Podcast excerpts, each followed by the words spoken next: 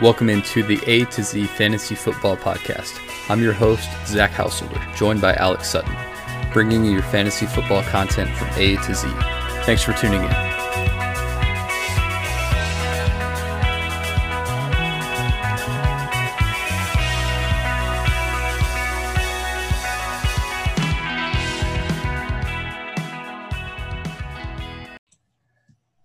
What is up, everyone? Welcome into this episode of the A to Z Fantasy Football Podcast. I am joined by Alex Sutton. How are you doing? Do you ever wonder if you would do good on the show? Are you smarter than a third grader? Smarter than a fifth grader, so you're already off Whatever. to a bad start. See, ah, wouldn't do good. Wouldn't do good.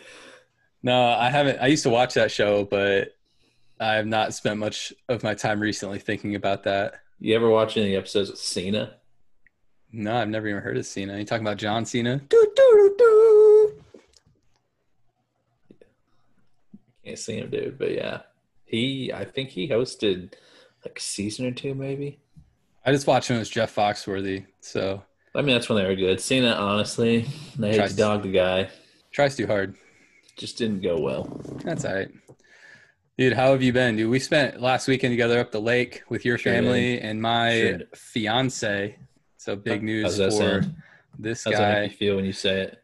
It's exciting, man. Wedding planning is very stressful. I'm ready for that to be done, but very excited great. about. I won't lie. Yeah, very excited about the next season for us. Um, it was a good to surprise her, and then it was good to take a couple days and spend up the lake with you and your fam. So, a lot of fun. Happy to have you. I appreciate that. Well, Tonight, we are going to be talking about our top 12 wide receivers. First off, I want to apologize for the delay in releasing this pod. Obviously, there was a lot going on last week. Alex is on vacation the whole week.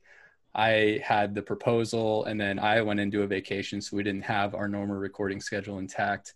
Uh, that being said, a lot of cool things have happened over the past few days, uh, including but not limited to the awesome intro you heard before the pod started a new Twitter header photo with my boy Alvin Kamara. I'm really excited about that.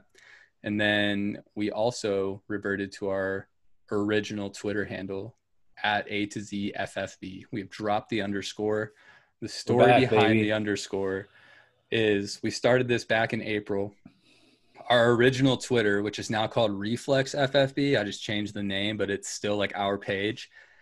I changed the date of birth to the day that we started like creating content per se and it locked me out of the account because it said I was two months old. And if you don't know, you have to be 13 years old to manage or operate a Twitter account. So I was locked out for about two to three weeks and I got really impatient. Twitter was backlogged because everyone was on Twitter because it was the beginning of quarantine. And I said, I'm just going to make a new one. And it was a pain to restart and rebuild, but we met some really great people along the way, and now we're pushing 200 followers, which is really exciting. So it's been fun. Um, yeah, it's been a week of changes, and then yeah, we're excited. So we're gonna hop into a wide receiver episode tonight. All right, Al. Right off the bat, we have a little bit of a debate. You have Michael Thomas at number one. I have Michael Thomas at number two. What makes you think that Thomas is going to repeat as the wide receiver one in fantasy football this year? Uh, I would say the, the Michael. I believe Michael Thomas's skill set is um, of better quality, I guess, than Davante Adams. I also think the the offensive schemes uh, play a little bit more favor to Michael Thomas. Uh, New Orleans has, which and I guess Green Bay has. They have other offensive weapons as well, but I think the the Saints offense just overall is a, a little bit well oiled machine than Green Bay. Um, but I mean, you saw Michael Thomas put up prolific numbers last year, and I'm not. Um, they're not. They're not going to be as good this year as they were last year. But I do think that uh, he has the ability to to put up pretty decent numbers again this year. Like I have him for 130 receptions, just over 1,500 yards and nine touchdowns. So I mean that's down a little bit last year. Maybe had just over 1,700 yards and 149 receptions. So I mean, he's young. He can do it. He's got the speed. He's got the hands. It's actually not very fast, but he's always open. So the speed is trivial. But yeah, I agree. I having him as number one makes all the sense in the world, especially after what he did last year. But segueing into why he's my number two is because what he did last year is in all likelihood unrepeatable.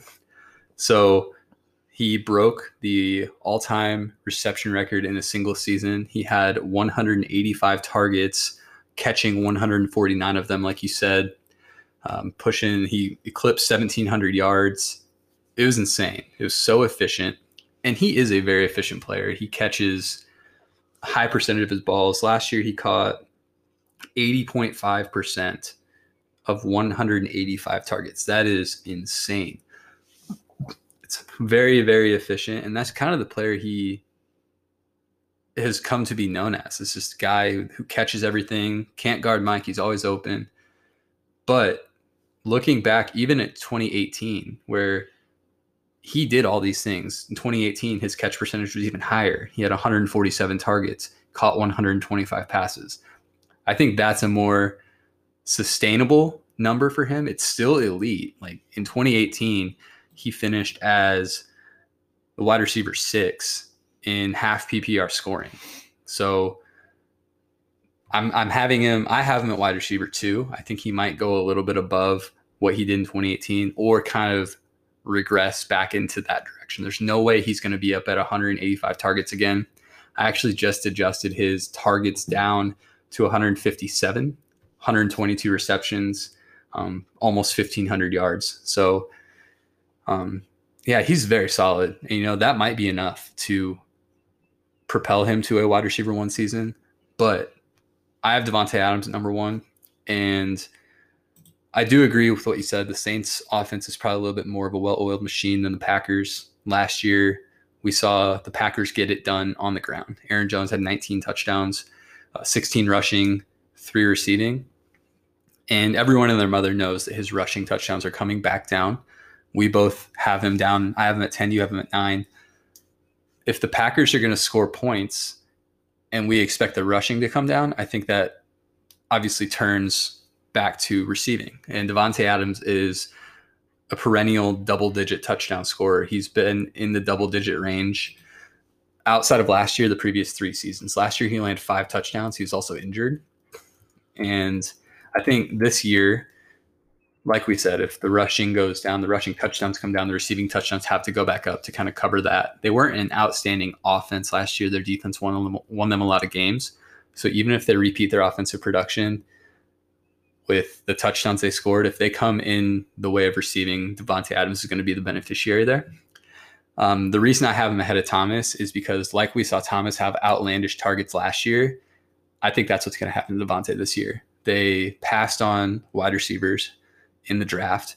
Devin Funchess opted out. Who who knows what he would have been? Um, we haven't seen him play now for two years. He was injured for your Colts. Now opted out for my Packers. So good for him. He's only 26, so we'll see him play at some point. He's still relatively young, but it's not going to be in 2020. So that just clears the way for an elite wide receiver whose route running is up there he's always open. I heard a stat that 12% of his receptions were contested. That's crazy. That just tells me he's always creating separation between him and the defender. And that's why Rodgers throws him the ball so much. I know you'd mentioned a clip where there was an overthrow and then Adams turned around and counted three defenders around him. It's a good clip. Great clip. But he was open on that throw. He burned all three of those defenders. Rodgers just missed the throw, or he was playing like his little risk averse thing, just threw it away, um, which kind of bothers me. He needs to start throwing balls in the tighter windows again because Adams will catch him. But, anyways, that's a different discussion. But yeah, I have Adams up over 170 targets, and I have Thomas down under 160. I think the targets will lean in Adams' favor just by default. They didn't bring anyone else in. It's very possible that Aaron Jones is the wide receiver too, in some sense of the word for that team because he is a capable pass catcher. And last year, Marquez Valdes Scantling did not impress. um, Geronimo Allison. Remember we talked about them or the fantasy industry before we got into it, talked about MVS versus Geronimo Allison for like the whole offseason. Who's the Green Bay wide receiver too? They both were terrible. So we can't really put, put too much stock in them. You have Equanimeous St. Brown, who we both love as a, a very, very, very deep sleeper. But that's because like what's behind Adams isn't that impressive. And Allen Lazard right now is the favorite as an undrafted free agent. So he was not activated from the practice squad until Equanimeous St. Brown was put on IR. So that's just something to keep in mind. And I think one of the reasons why we like EQ so much. But yeah, I think the the targets are going to go to Adams. I expect the touchdowns to go back up. I have him at 11. He's one of those guys who's just he's always open any part of the field, and he's very very dangerous in the red zone, especially when you have a couple yards of separation between you and the defender. They're not hard catches for him to make. So that is why he comes as my wide receiver one. I think that the Saints, yeah, they're going to be great. And Thomas is an elite wide receiver. He's probably better at the position in terms of like who's the most pure, better wide receiver. I agree. It's probably Michael Thomas. But in fantasy football, it doesn't really matter. So I think Davante Adams can outscore him this year, and I have him ranked to do so. So moving on to number three, our one and two are flip flopped, but it's a Michael Thomas, Davante Adams, or vice versa, depending on who you look at. And the rankings are posted on Twitter and Instagram, by the way, at A to Z FFB. So, Ali, who do you have at number three? Number three is Julio Jones. And the reason I have Julio so high is because every year, I mean, he just does the same thing every year. And that's, you know, one game he might score zero touchdowns, the next game he might score four, but the guy gets yards out the butt. And very eloquent. yeah. And I mean, even last year with um, Matt Ryan kind of struggled a little bit. And, I mean, the whole team did, but mm-hmm. Matt Ryan definitely did. But Julio was still able to put up such great numbers. You know, um, I think the only year that he has maybe I don't know had a bad season was the year he broke his foot and missed like he only played five games. Or something. He only played five games that year, so he missed the majority of the season. Yeah, but I mean, every year you can count on him to be very reliable. Um, Calvin Ridley might come in this year. Everyone's saying that he this will be his coming out year, but I mean, even if even if Calvin Ridley explodes onto the scene this season, I mean, that's if anything, it's just going to take pressure off of Julio and maybe even you know lighten up his the defender load a little bit. So I mean, either way, it's going to help. Yeah, I I like Julio a lot. I actually have him down at wide receiver five, and Calvin Ridley, and it's a combination of Ridley, Todd Gurley, and Hayden Hurst. And on Twitter today, um, this is August thirteenth, Thursday night, um, ten seventeen. We've had some technical difficulties that have really delayed this production here, but we're getting there. I saw reports today that Todd Gurley is already quote noticeably limping. So we know Ooh. his knee issues are no secret to anyone in the league. So that is something to keep an eye on. But expecting him to be healthy and to play, he is a factor in the passing game. Hayden Hurst, they gave up significant draft capital to bring him into the building. Was a much better option than Hooper. Yeah. Well, Hooper, that's the thing is like Hooper. And Hooper was good there. Not as talented, but yeah, he he was productive. So if you bring in a guy who many are saying is a better athlete. I don't know if he's that much better of an athlete, but you know there's a role for him. Let's and not forget I, Hayden Hurst drafted above Lamar Jackson. Yeah, and Mark Andrews. And is it his fault that Mark Andrews is just so freaking good? No, it's not. So now he's in a te- on a team with a tremendous opportunity. We've already seen they like to use the tight end. So if Hayden Hurst is the guy that they think they got, he's going to see targets. So I don't know. I think Julio obviously is going to get his, but if all these guys are expected to go up in targets, Matt Ryan's not going to throw the ball 700 times. So I think I have Ryan down for apologize for this delay here, pulling up my Falcons projections. I have Ryan at 621 passing attempts. And Julio is going to get 149 of those targets. But all these other guys are going to need fed as well. And Julio is not going to see 200 targets when you have the talent around him that they do in Atlanta. And where Julio kind of why he's so far down in my rankings is because his touchdown totals. So I agree, he is a monster.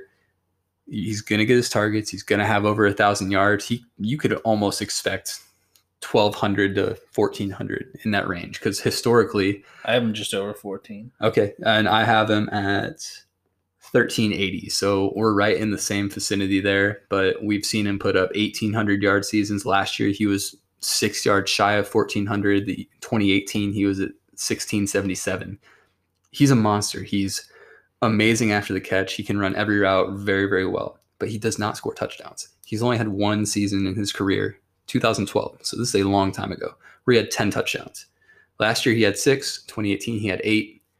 Uh, in 2017 he had three. So he's not reliable in the red zone, which blows my mind. He's 6'3", like 220 pounds, so fast. They don't throw him the ball in the red zone. Don't get it. Julio's a guy, if he gets double digit touchdowns, he'd be my wide receiver one. No doubt in my mind. But based on what we see, I cannot project him to score 10 or 11 touchdowns like I can a guy like Davante Adams because we've seen him have three seasons in a row of double digit touchdowns. We know he gets the looks in the red zone. For whatever reason, Julio Jones doesn't. So I have him a little bit lower.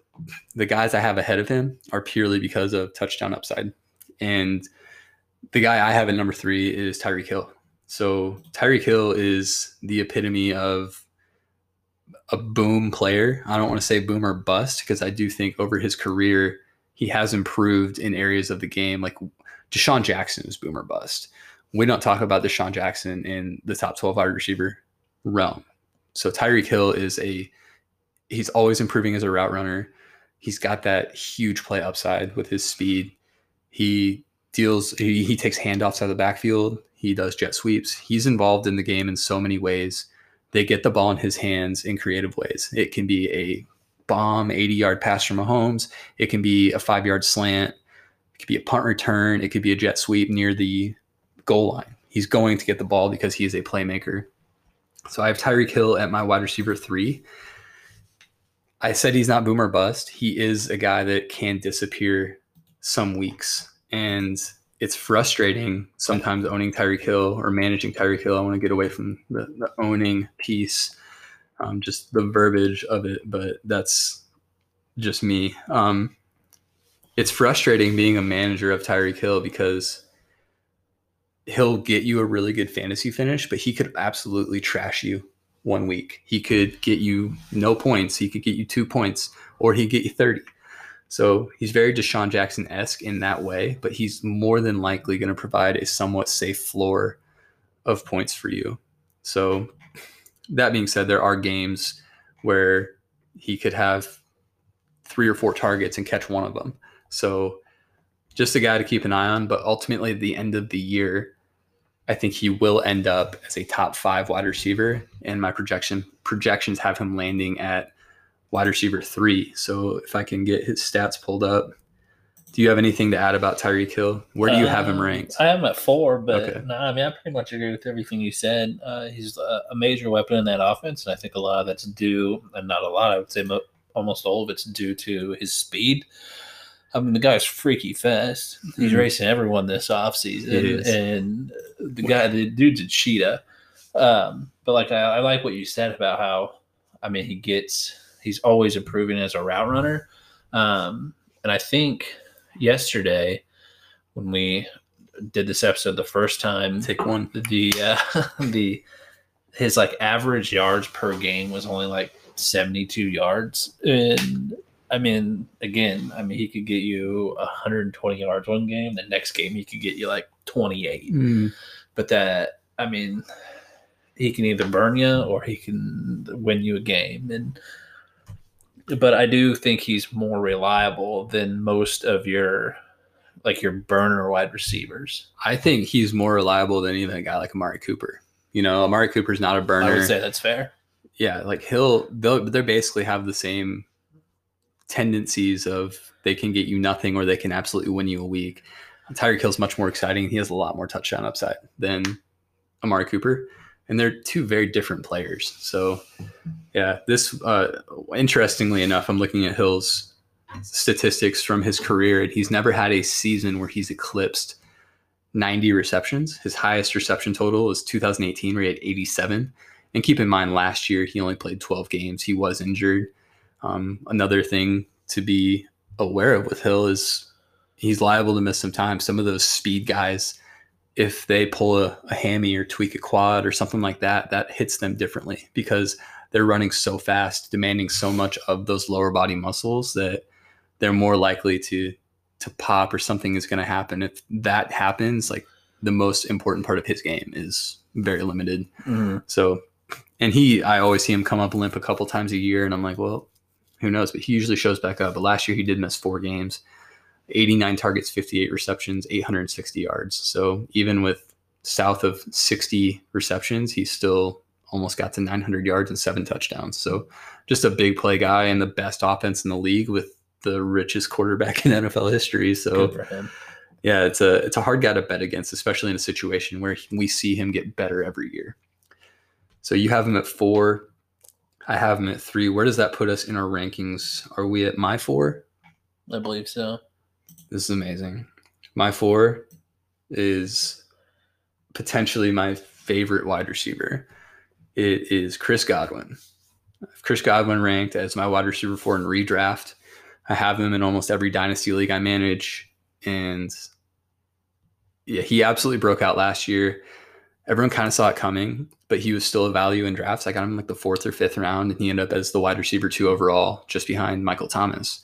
And I say just behind, like that's the only player. He was not close to beating Michael Thomas in total points. Michael Thomas ran away with it.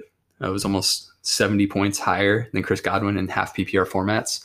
But Godwin missed the last two games with an injury and still was able to put up a wide receiver two overall season. So the obvious highlight or buzz around Godwin is the change at quarterback this year. With Tom Brady coming in. benefit him. You think it benefits him? more than it'll hurt him? So I think that I've said this before. I think that Chris Godwin, his skill set of a short to intermediate, he's very good at those routes. It's not all he can do well, but he excels on short to intermediate route running.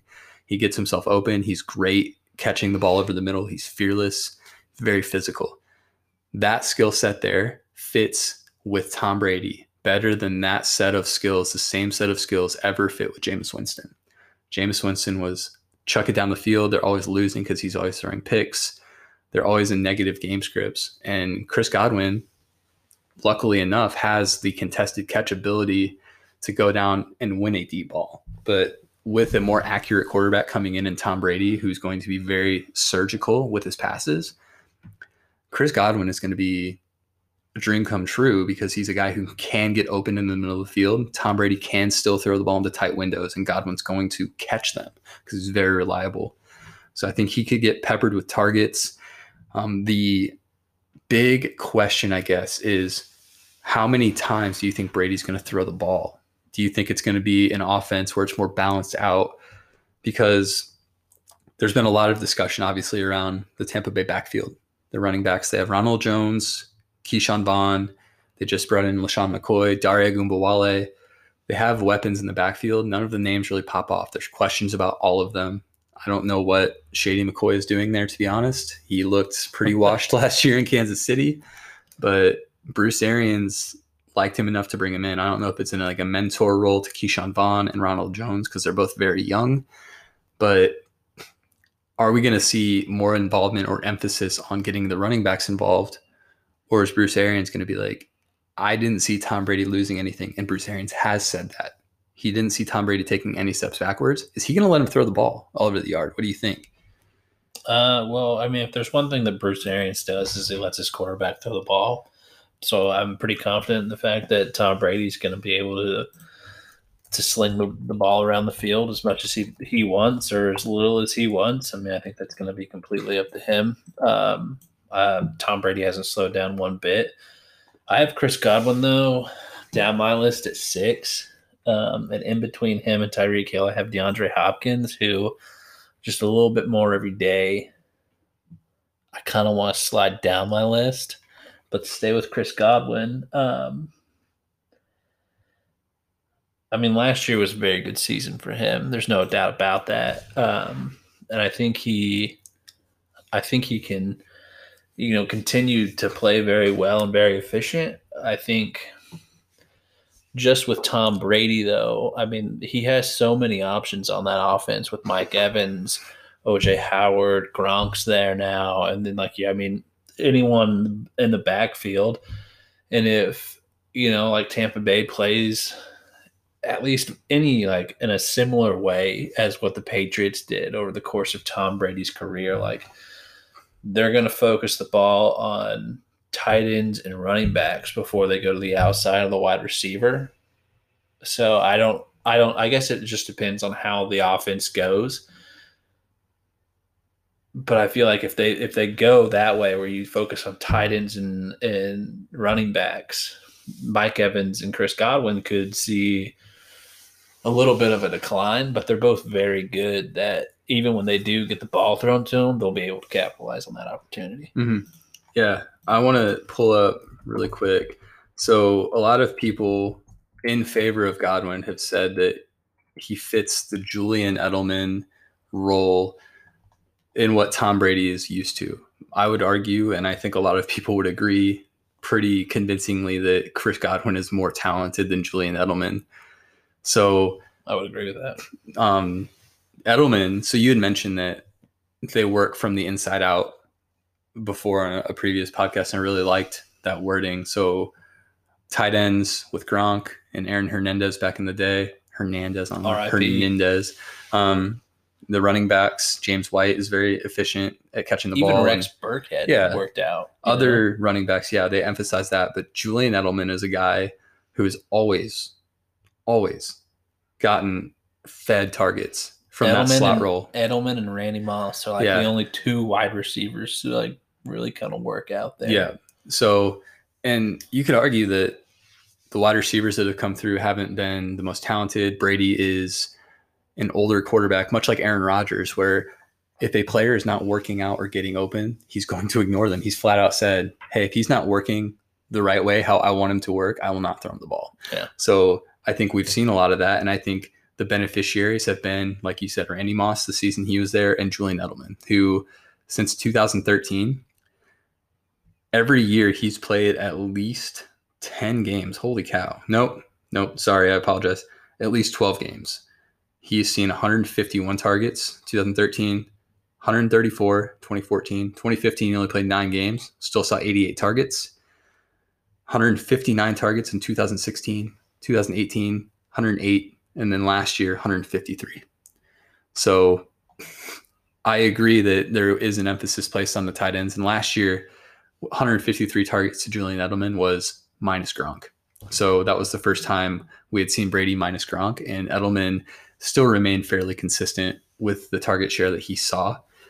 And if Godwin is even drawing close comparisons to he will play the Edelman role with his talent, with his versatility, with his hands, with his physicality and run after the catch ability, and the ability to go deep. If Brady still has a deep ball, Godwin can do both things and do them very, very well. So last year, Chris Godwin had got here 121 targets, good for 1,300 yards, 86 receptions, um, nine touchdowns. So if we see his target totals go up into that 140, 150 range, that's going to be really, really special. And Tom Brady, so we had talked about his kind of receiving corps, and you could argue that he's never had a corps this talented. You know, even with Randy Moss. I mean, I don't think you have to argue that. Yeah, yeah. Well, he had Randy Moss as a Hall of Famer. He's one of the best wide receivers to play the game. Yep. But behind Randy Moss is Wes Welker. So now you have Mike Evans, who has had nothing but thousand yard seasons ever since he's been in the league. Yeah. And Chris Godwin, who is arguably better than Mike Evans. You could put them side by side with Randy Moss and Wes Welker, and Randy Moss might be the trump card there that says like that's the better duo because it's Randy Moss. But Chris Godwin's 24 years old. He's still getting better. He's already recorded a 1,300 yard season. He's already put up a wide receiver two fantasy season, wide receiver two overall. We could see him continue to improve. And this year, I have him at 142 targets, 98 receptions. So he's flirting with that triple digit reception mark and eight touchdowns. So losing a touchdown, because last year was a good touchdown year. Nine touchdowns is great for a wide receiver. So even with that, that brings him ahead of Julio Jones, who I have at five, I think. Yeah, I've got him at four. So I love Godwin. I know that a lot of people are picking him to bust this year because they say you're drafting him at his ceiling based on what he did last year. But I think his ceiling could be even higher than we saw last year because he only saw 121 targets. Yeah, he missed two games. It could have been up 130, 140 last year. And if he would have had that, he could have been, he scored 233 half PPR fantasy points last year. Could have been up 250 to 270 if he falls in the end zone a couple more times. Mm-hmm. So, yeah, Godwin is incredible. That being said, you're paying a premium for him. He's going in the second round last year, where last year, this year, and last year he was going in the fourth, late fourth, early fifth, sometimes, depending on who you're drafting with. So we'll go ahead and move on now to our next wide receiver. Al, who do you have next on your list? At number five, I have DeAndre Hopkins, and I won't lie. The more I think about it, and every day passes by, I think it's too high.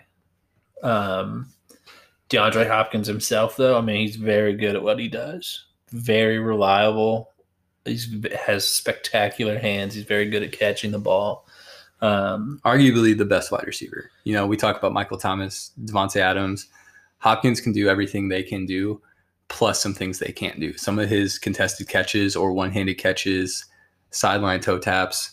Like he's the only guy in the league who can do that right now. Oh yeah. So I I think I don't know. I, if he was still in Houston, I would would probably enjoy where I have him at, on this list. But the fact that there are, I mean, there's a lot of unknowns with him being in Arizona now, and Kyler Murray at quarterback, and then you know he has to share the ball with a couple other wide receivers that are there. So I mean, overall, DeAndre Hopkins, I do like him. I think he's going to be very reliable. Um, I still think he's going to be a wide receiver one. I know you had mentioned, I believe he's at nine for you. eight. Um, yep, I have him at eight. I would say that that that eight to ten range, maybe eleven, is probably probably the right area for him to be. Um, Some people are really out on Hopkins this year. Like I think the talent is still there.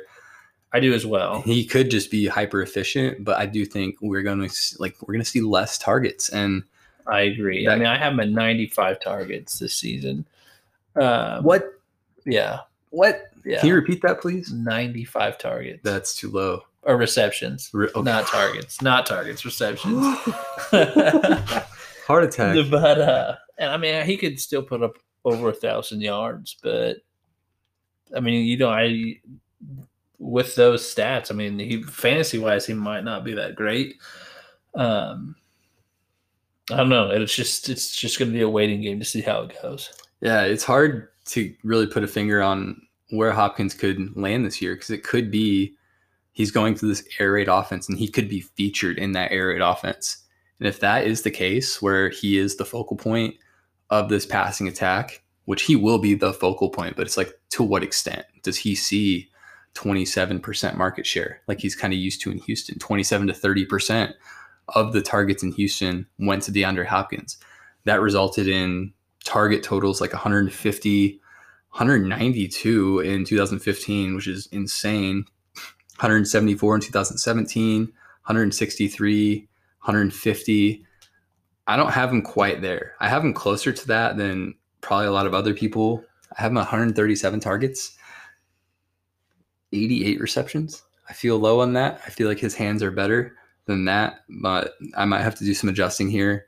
But I do have them at wide receiver eight, and I feel in the pecking order of wide receivers, that's kind of where he shakes out based on new situation, younger quarterback going into his second year. And I have really big expectations for Kyler Murray, and a lot of it has to do with DeAndre Hopkins.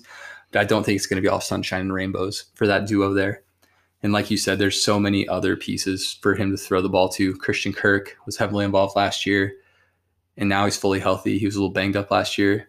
Fitzgerald stayed in the league. He's not going to stay in the league to do nothing. He's close to a few receiving records. We've touched on that. And he wouldn't come back. And he's not like a selfish guy, but he wouldn't come back if he wasn't going to be used. He has a goal and he's going to be part of the offense. He's he knows the offense better than Hopkins does.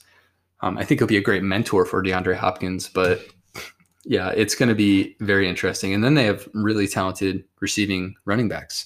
So Yeah, there's there's a lot. I know I saw on Twitter a lot of mouths to feed is like a shitty analysis, but like that's what Arizona is. That's where we are, and I think if we're not saying a lot of mouths to feed, we're really just buttering that up to be something that sounds nicer. But that is what's happening. We all think that Hopkins' targets are going to go down, and that's because they're going other places. We have Hakeem Butler coming off IR. He was a very promising rookie. Andy Isabella coming into his second year. He was one of the highest graded rookies coming out of college in quite some time. He had prolific college production, so he's on that team. There's all sorts of players that still have untapped potential. And just because DeAndre Hopkins is better than all of them doesn't mean that he's just going to get funneled targets like he did in Houston. In Houston, he was dealing with Will Fuller, who played like four or five games a year. Keke Coutee played like four or five games a year. He was basically competing with backup receivers to injured receivers and then a couple tight ends.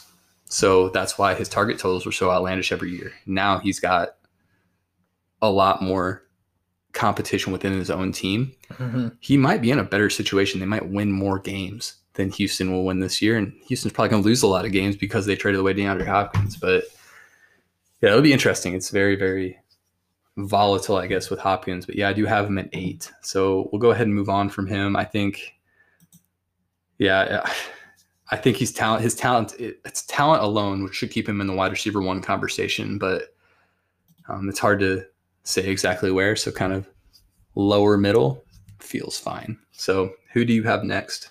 Um, at six, I have Chris Godwin, but we already touched on okay. him. And at do you have anything to add? Uh, no, not really. Okay. But at seven, I have DJ Moore.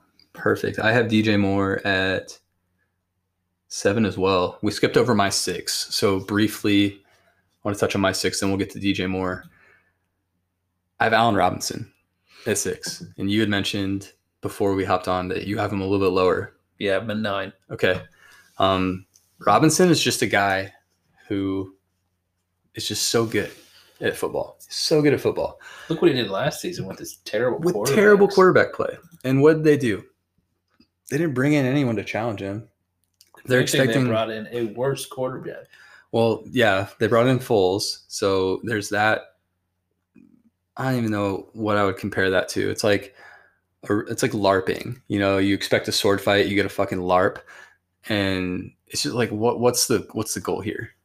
They One brought in a huge contract. I don't know. You expect this huge fight scene, and then it's like the fight from role models where they were all just beating the shit out of each other with foam noodles and classic fake swords. Like that's what Mitch Trubisky versus Nick Foles is going to be like. Well, the one thing that bothers me, and I mean, Allen Robinson will still be good no matter who his quarterback is. He's never had a good quarterback. Exactly. Blake Bortles in Jacksonville. Then he moves to Chicago and he's got Trubisky.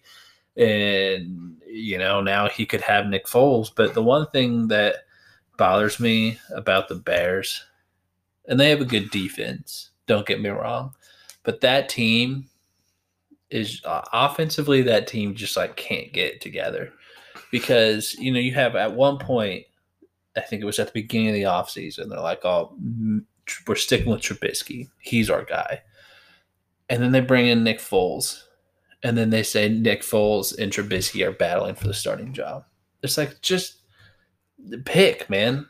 Just yeah. pick. The transactions they're making say something different than the words that the coaches are saying. They're like, oh, Trubisky's our guy. And then they go do something that indicates the exact opposite. Yeah, and so I just think with like the the the inconsistencies that you see in that offense, just bring that offense down, and the only thing keeping them up is Allen Robinson. He's the best player on their team. Oh yeah. Well, Khalil Mack defensively, on their offense, Allen Robinson's the best player, and it's not particularly close in my opinion. Last year, with the aforementioned quarterback play, 154 targets, 98 receptions, 1,147 yards and seven touchdowns. If I'm Allen Robinson, I'm demanding a trade. Man, they probably are going to extend him. He's still 26 years old, so he's relatively young. I was able to draft him in a dynasty league, a startup in like the fourth round, and I was doing backflips because it's not an attractive offense because of the quarterback, mm-hmm. but he is a damn good player.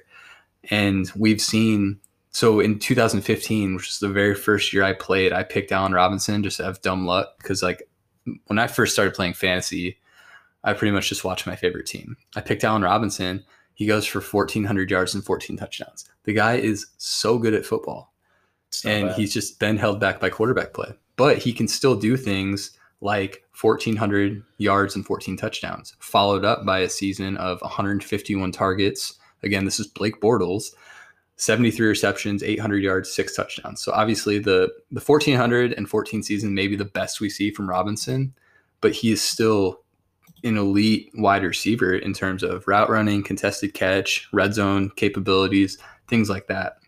So I expect based on them not really bringing in anyone in the draft, it's going to be Allen Robinson and Anthony Miller. And Anthony Miller has been injured both of his two years reports are good now, but he it's shoulder injuries. So if he goes up for a catch and falls the wrong way, he could irritate the shoulder. That's not a great.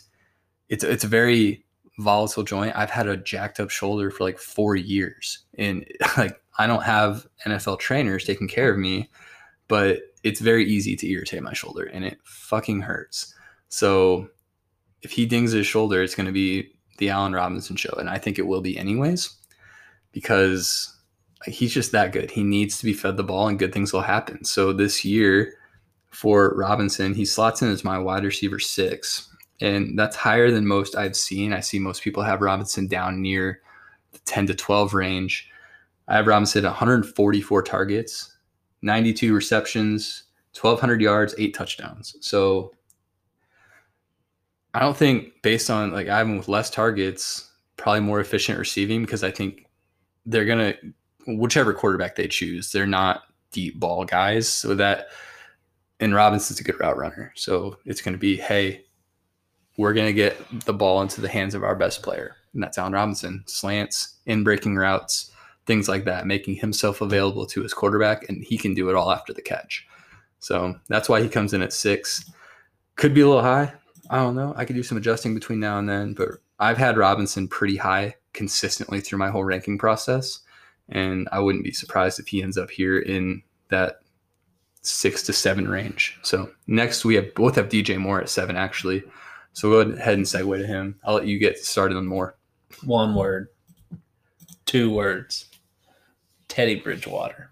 You think he makes that much of a difference? I think he makes that much of a difference for DJ Moore. Well, look what he look what DJ Moore did last year with Kyle Allen. That's the other two words I was going to come back with. Kyle Allen. So Yeah, I think Teddy Bridgewater is. Kyle Allen. Yeah.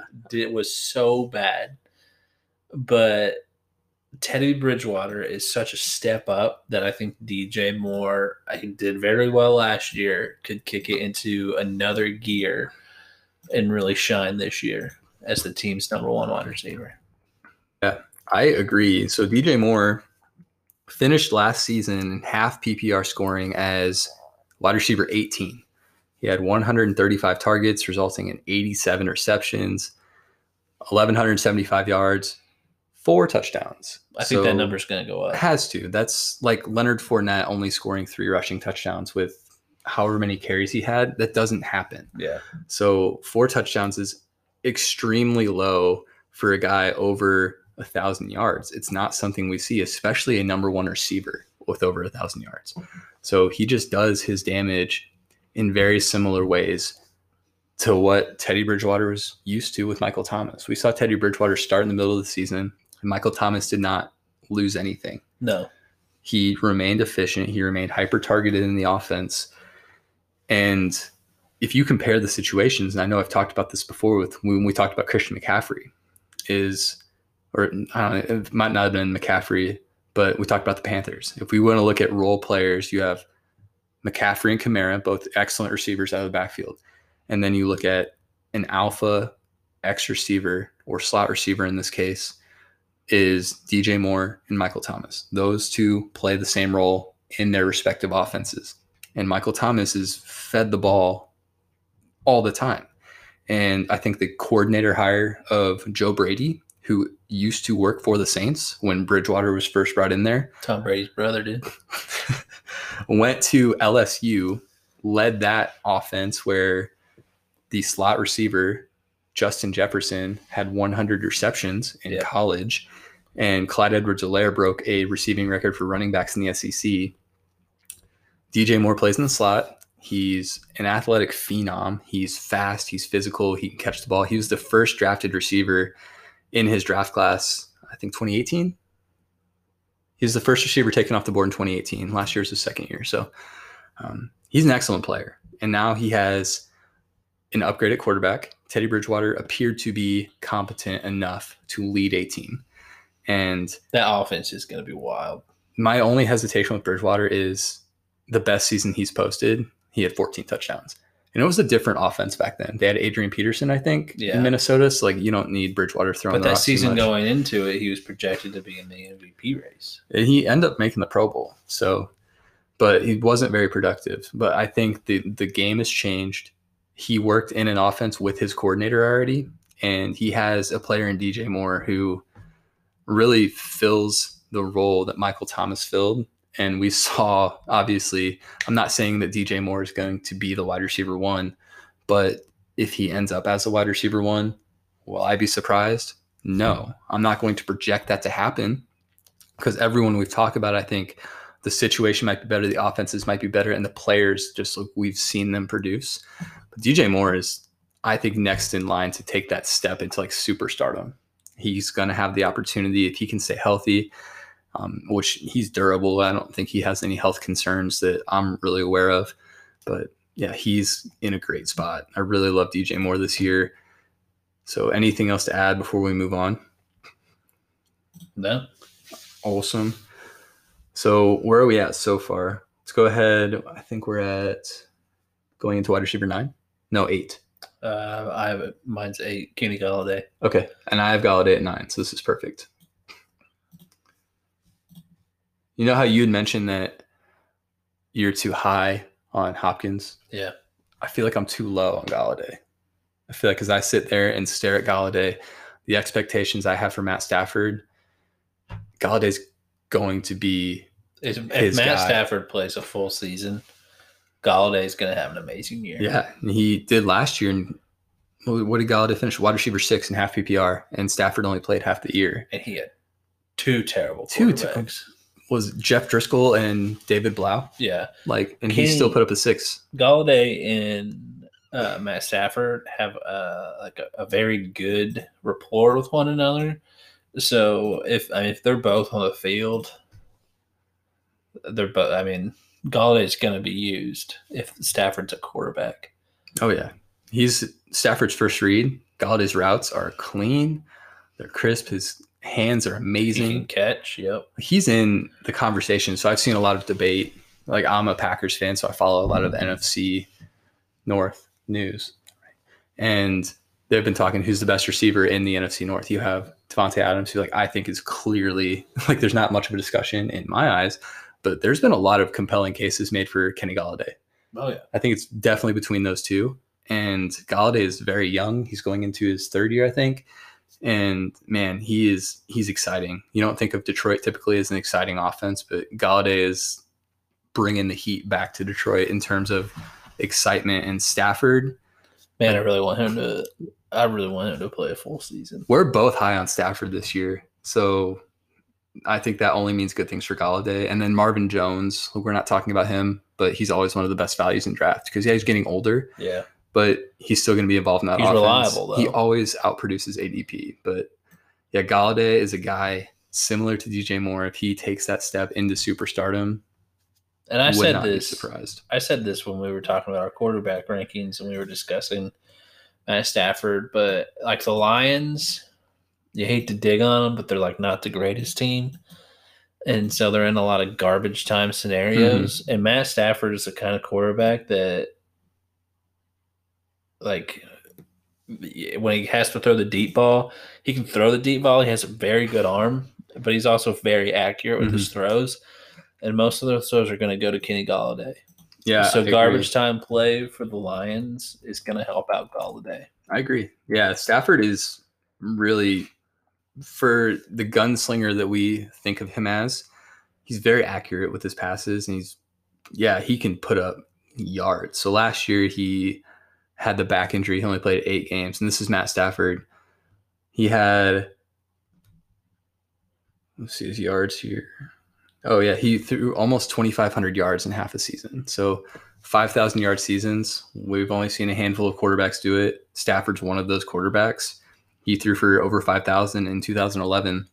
He was on pace to do some insane things through the air last year and had that season cut short. And Golladay, he was very productive during those weeks and continued somehow to be productive with some pretty bad quarterback play um, after that. So, yeah, I think it for Golladay to have a ceiling of a top five wide receiver, it is relying on Matt Stafford being healthy. Mm-hmm. But we've seen even if Stafford does go down or misses time for any reason, Golladay still has top 10 wide receiver in his game. And yeah, he comes in at my wide receiver nine.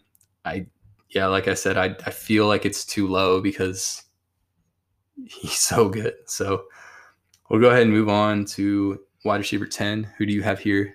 Juju Smith Schuster. Samesies. What I like about this guy is he has his quarterback. What I like about this guy is yes, he has his quarterback, but he gets to move back into the slot. Which was perfect for him because he's not an outside guy. No, he was awful against press. He was also injured last year. He also lost his quarterback last year. Last year was hard to hold against Juju. It was hard to hold against any of their players, but there's also players, despite the situation, rose to the occasion. My dude Diontae Johnson being one of them, Who's uh, I think also going to be a part of Juju's exactly. success this season. Is Yeah. he's going to take some pressure off of him. Well, Diontae Johnson is the reason that Juju can move back into the slot because they have a viable weapon on the outside that can win. They added Chase Claypool. They have James Washington, both guys who can play outside and extend the field for Juju to work over the middle, where mm-hmm. he is insanely good over the middle of the field. When he played in the slot a couple years ago, he oh my gosh, he was that was the year he broke out, and again he was like a fourth round pick. He had 166 targets. This is with Antonio Brown on the team. 111 receptions, seven touchdowns, 1,426 yards It's not bad. from the slot. Very good target in the red zone. He's physical, good hands. Yeah, and he lives in the slot. Like, just because he's not good outside doesn't mean he's like a bad player. But for him to be the best he can be, he needs to be in the slot, and he gets to go back there. So we should all be excited about Juju. And the, the most exciting thing about Juju is he is falling back into that fourth round again this year because people got burned by him last year. So third, fourth round could be excellent value for a guy that has top 10 upside, yeah. no doubt. Anything else on Juju before we move on? No, I think that pretty much covers it. Headed down our list, we're moving on now to wide receiver 11. Who do you have here? Cooper Kupp. Cooper Kupp. Interesting. Tell me why, because I have Cooper Kupp. He is wide receiver 25 Wow. for me. Yeah, you have him deep. Yeah. Uh, no, I have Cooper Kupp at 11. And I mean, over the. He does have some injury issues, which uh, you could kind of hold against him. At the same time, though, I mean, you have. What's his face at quarterback? Goff. Yeah, you have Jared Goff at quarterback, and him and Goff have this rapport that is very successful. I mean, in one game, Cooper Kupp had like 200 yards. It's the Bengals. yeah, still, that's still pretty. It's an impressive stat line, but yeah, and it's like the worst team in the league last year. But you know, and you look at last year with the Rams overall, especially with the season before going to the Super Bowl. Everyone was like, "Oh, the Rams are terrible. The Rams are terrible." Their offensive line was terrible. Jared Goff I Didn't mean, have time. What? Didn't have time. No, the line have- was so bad. Yeah, I mean, it, they were the offensive line was just so bad on that team. Like that is the reason why they lost most of their games. So, why that offense underperformed. But Jared Goff is actually a very good quarterback. I think very good. I think he's Are you asking me? I think he's telling me. above average. I was asking. You think he's No, very good? I think he's a very good quarterback. I think his his accuracy is underrated. I don't think he gets enough props for that, but I think this could be a season where you see the the Rams kind of shine back up because they're not. I mean, it's not like the Todd Gurley show and like, oh, Todd Gurley this, Todd Gurley that, with a, a terrible offensive line. You know, you went through a little bit of turnover on your defense. I think I think it's just going to be a new team, and Jude or Cooper Kupp has the ability, the skill set. Brandin Cooks is out of there, so he's not sharing, you know, targets with him. There's still Robert Woods, but Cooper Kupp and Robert Woods are the two main receivers on that team. And I think with Brandin Cooks gone, Cooper Kupp's going to pick up probably the majority of those targets. Okay. Yeah, I so I have him at 25 and it feels low. I agree. So the point about Cooks departing, I think, is the biggest benefactor for Kupp because Cooks did see a, a, a good amount of targets last year, and they have to go somewhere. My issue with Kupp is similar to what we saw with Juju when he was asked to play outside last year. He couldn't. So I think Kupp's situation might be a little bit different because it was a midseason transition it was I forget what week it was, but they switched to a predominantly two tight end set, which means Kupp couldn't play the slot. He was asked to play outside. he wasn't great. So yeah. I think having a midseason offensive scheme change wouldn't be great for anyone, but especially when that's not something you've really prepared yourself for. So the rumor is, and I think another point is the offensive line didn't get better. They were near the bottom of the league last year, and they switched to 12 personnel to have two tight ends in there to help Jared Goff because the line was not doing their job. And they didn't do better. They drafted Cam Akers, who luckily for him is used to having a pure bullshit offensive line from Florida State. So he should feel right at home in the NFL. And then Van Jefferson. So they did not address the line in the draft. They didn't have a first round pick. They spent second on Akers and I think a third on Jefferson. So they still have a really bad offensive line. And so we're going to see more 12 personnel, two tight end sets. And Kupp is going to, I think, with an offseason, knowing he needs to play the outside, it should help. But based on what we saw last year, he couldn't get open. So unless he has a new release package or something that really helps him play outside more effectively, that's why I have him so low because he didn't show us last year that he could do it. And it was a, a limited sample size but like Tyler Higbee is getting a lot of love at tight end, which I think he's a little overrated. Um, but yeah, and Akers and Henderson are two really capable pass catchers out of the backfield who, if Goff doesn't have time to make a read to the outside where Kupp might be lined up, it's going to be dump offs to the running backs or the tight ends or Robert Woods. I think I have Robert Woods as a mid. He is my wide receiver 16. So I have him significantly ahead of Kupp because I think the targets will be a little bit safer for him. But yeah, I mean, it's hard because Kupp finished last year as wide receiver four. So having him at wide receiver 25, it makes me major drop. scratch my head quite a bit. But Kupp's wide receiver four finish was really on the back of the first half of his season where he played the slot and just dominated. He was on par with Michael Thomas for the first half of the year. And I remember trying to make a trade for him in redraft. And I'm so glad that Dalton was like, no way, man. He's like the foundation of my team. because from that point on, after that trade deadline in that league, he was trash. So I was going to try to like trade away DeAndre Hopkins, I think, because he was having a down year. And then they kind of flip flopped. Hopkins kind of started picking up steam, and Kupp just the wheels fell off. So I could see Kupp as a, a top 10 guy. I could also see him as a wide receiver three, high end wide receiver three Jeez. with wide receiver two upside. That's where I have him ranked. So yeah, it's it's odd for sure, especially with a guy coming off a top five wide receiver season just a year ago. So next we'll move on to my wide receiver 11. And that is Adam Thielen, Minnesota Vikings. Do you have, I think you have Thielen at 12, right? Sure do. Perfect. Wraps up my wide receiver ones. Hell yeah, man. Go ahead and tell me why he's a wide receiver one for you. I mean, over the past couple seasons, you saw Adam Thielen be very reliable. I mean, he went what six games last first six games last year. 2018 It's when he yeah that streak of hundred yard games. Yeah, so I mean, he's very dependable. The team obviously relies on him a lot. Um, I think Stefon Dig Stefon Diggs leaving. I mean, they drafted Justin Jefferson, who I love. I think it's a great fit. But Stefon Diggs leaving, I mean, it's, it's gonna throw more attention, more targets to Thielen. Um, and you have Dalvin Cook in the backfield to kind of take the pressure off and kind of open up play action. Um, and then, I mean, you have Justin Jefferson, who they drafted, but obviously he's not going to get the target share Stefon Diggs did.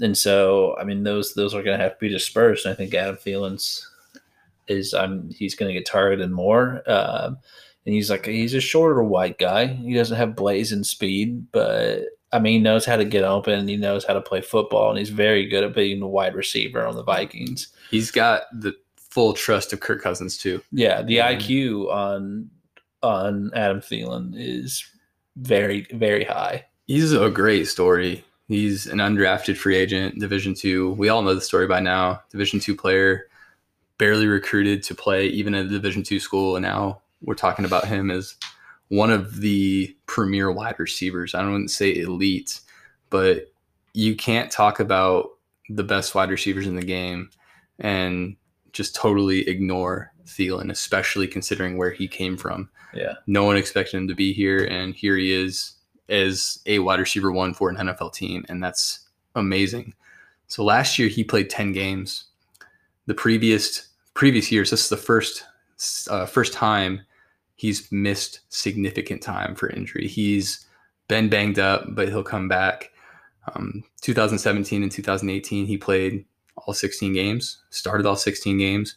In those two seasons, he was demanding a wide receiver one target share. He had 142 targets and 153 targets, respectively. I expect, like, I have him at 11. I think the offense with Gary Kubiak at the helm of the offense. They're going to prioritize the run. That's what they did last year. And if Dalvin Cook can stay healthy, he's going to be the focal point of the offense. And that being said, I still think Thielen, they're not going to run it a thousand times. Dalvin Cook will crumble. Oh, yeah. Thielen is going to have, he's going to be the first read. He's got the trust of Cousins. So when they do throw, and I think they're going to throw a decent amount. It's not going to be like the Falcons, but let me see what I have here for Cousins 517 attempts.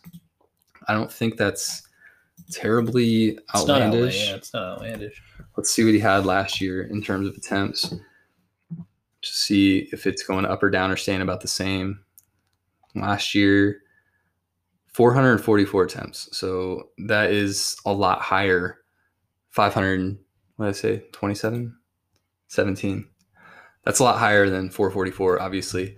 But in 2018, we saw him at 606, 2017, 540. So we've seen Cousins sling the ball around more. The offensive coordinator, though, last year was very run oriented. And I think Kubiak's the same way, but I don't know. Now I'm questioning myself. When Kubiak was in Denver, though, that I mean, they were very, and I, granted, it was Peyton Manning throwing the ball, but I mean, he was very very open to slinging the rock around. Yeah. So I don't know. Cousins, he's getting paid a lot of money, so I think they're going to need him to step up, especially to compete in a tough division. So I think it's one of the most fun competitive divisions. The rivalries between the Packers and the Bears, and the Packers and the Vikings, and the Lions are kind of left out. And I think the Lions could make some noise this year with their yeah. offense, especially. But if so, you if you look at every team, I mean, look at look at the Chiefs, look at the Ravens, look at you know the Rams, look at um, Buffalo. I mean, those are all teams that throw the ball very like a lot. They're very decent at it. So if the Vikings want to compete, they're gonna have to do that. Mm-hmm. And the Vikings defense did take some some hits in this they did. most recent season and off season. So I don't think they're going to be in a position where they can run the ball to stay in a positive game script. They're going to have to throw. Probably going to be playing from behind mm-hmm. a lot. And that'll benefit Adam Thielen, I think, the most because he is the one on that team. I have met 134 targets, so not quite up to that elite kind of wide receiver 140 plus range, but really damn close. 87. So, what about you? 70. Okay. So, yeah, I think Thielen's going to be the guy there. And I think it'll, I think Dalvin Cook will get a big uptick in receiving work. That's why I don't have Thielen quite as high in that 150 range. And Justin Jefferson, man, I, I think he's really, really good. So, you said you don't think he'll get too big of a, a market I share think- early on. I think he'll. I mean, they're definitely going to throw the ball to him. I don't know that. I mean, no way it's going to be as high as Stefon Diggs was, but I mean, he'll be used. I don't think it'll be. How does 112 targets sound? That sounds fair. I was going to say he'll probably have like fifty, anywhere from fifty to sixty receptions. I have him at 74. So I, he had 100 with Joe Burrow throwing the ball Yeah. at LSU in a shorter season. Um, and he's going to. The, the cool thing about Thielen, he's prototypical, like a slot receiver, Yeah, but he's to have to play outside, and he can. And he can, he's, man, his contested catches are so fun to watch. He's a fun player to watch. But Jefferson thrives in the slot. And at the combine, he showed that he's got the speed to play outside too. So I don't know. It'll be interesting to see how they're used and where the targets go. But yeah, we're getting off off of Adam Thielen, but he is the one the the one read for Cousins and for an offense that really doesn't have a lot of more established options. It's kind of like the same logic I use with Davante Adams. Like who else are they going to throw to? So I think Jefferson is probably a better option than anyone left on the Packers. So that's why I have I don't have Thielen at 170 targets. So they're also not going to throw the ball that many times. But anyways, lower lower end wide receiver one for Adam Thielen for me. My wide receiver 11, Alex's wide receiver 12. And Alex, that's everyone on your list. uh huh. So now my wide receiver 12, who's a guy, he's consistently risen up my board. I wanted to put him as a wide receiver one right off the bat, and I couldn't do it. And then with player opt outs, injuries, etc., Terry McLaurin has officially broken into my wide receiver ones as my wide receiver 12. I just think the opportunity there is too good. We saw this guy last year on a terrible team. Terrible. Awful. He put up like and this is as a rookie, he was competing against number one defense, number one cornerbacks, because there's no one else there. So there's a lot of like, oh, can he compete with like number one opposing defenders? Well, he already has, and he already did it really well. So his rookie year, he played 14 games, 93 targets, 58 receptions, 919 yards, and seven touchdowns. As a rookie, third round pick, no one expected him to do what he did. Now he has the full expectation, based, especially based on who they drafted. They didn't draft anyone to compete with him for the, the wide receiver one. He is their guy.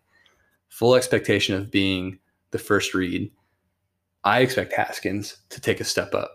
I know Haskins was pretty terrible last year, but we talked about it in an older episode where with the NFL and rookie quarterbacks, everyone and the mother will say he needs to sit for a year, learn the NFL, learn the game speed, learn how to read defenses, and then these guys get thrown into a starting role, whether it's because of injury or the team sucks and they want to see what they have.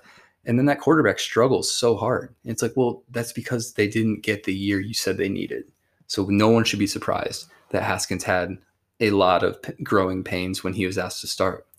But Haskins and McLaurin were electric at Ohio State. Haskins was like he was who the Giants wanted, and they took Danny Dimes. So mm-hmm. this guy was supposed to be a top five pick, top six pick, and he fell to Washington. And now I think the McLaurin and Haskins connection can really kind of come to fruition. Haskins is a guy who's worked his ass off this offseason. He's lost a bunch of weight. He's really taking this seriously, and he is competing for that starting job. Like like he doesn't have it. And I think there is a fair case to say like he might not have it.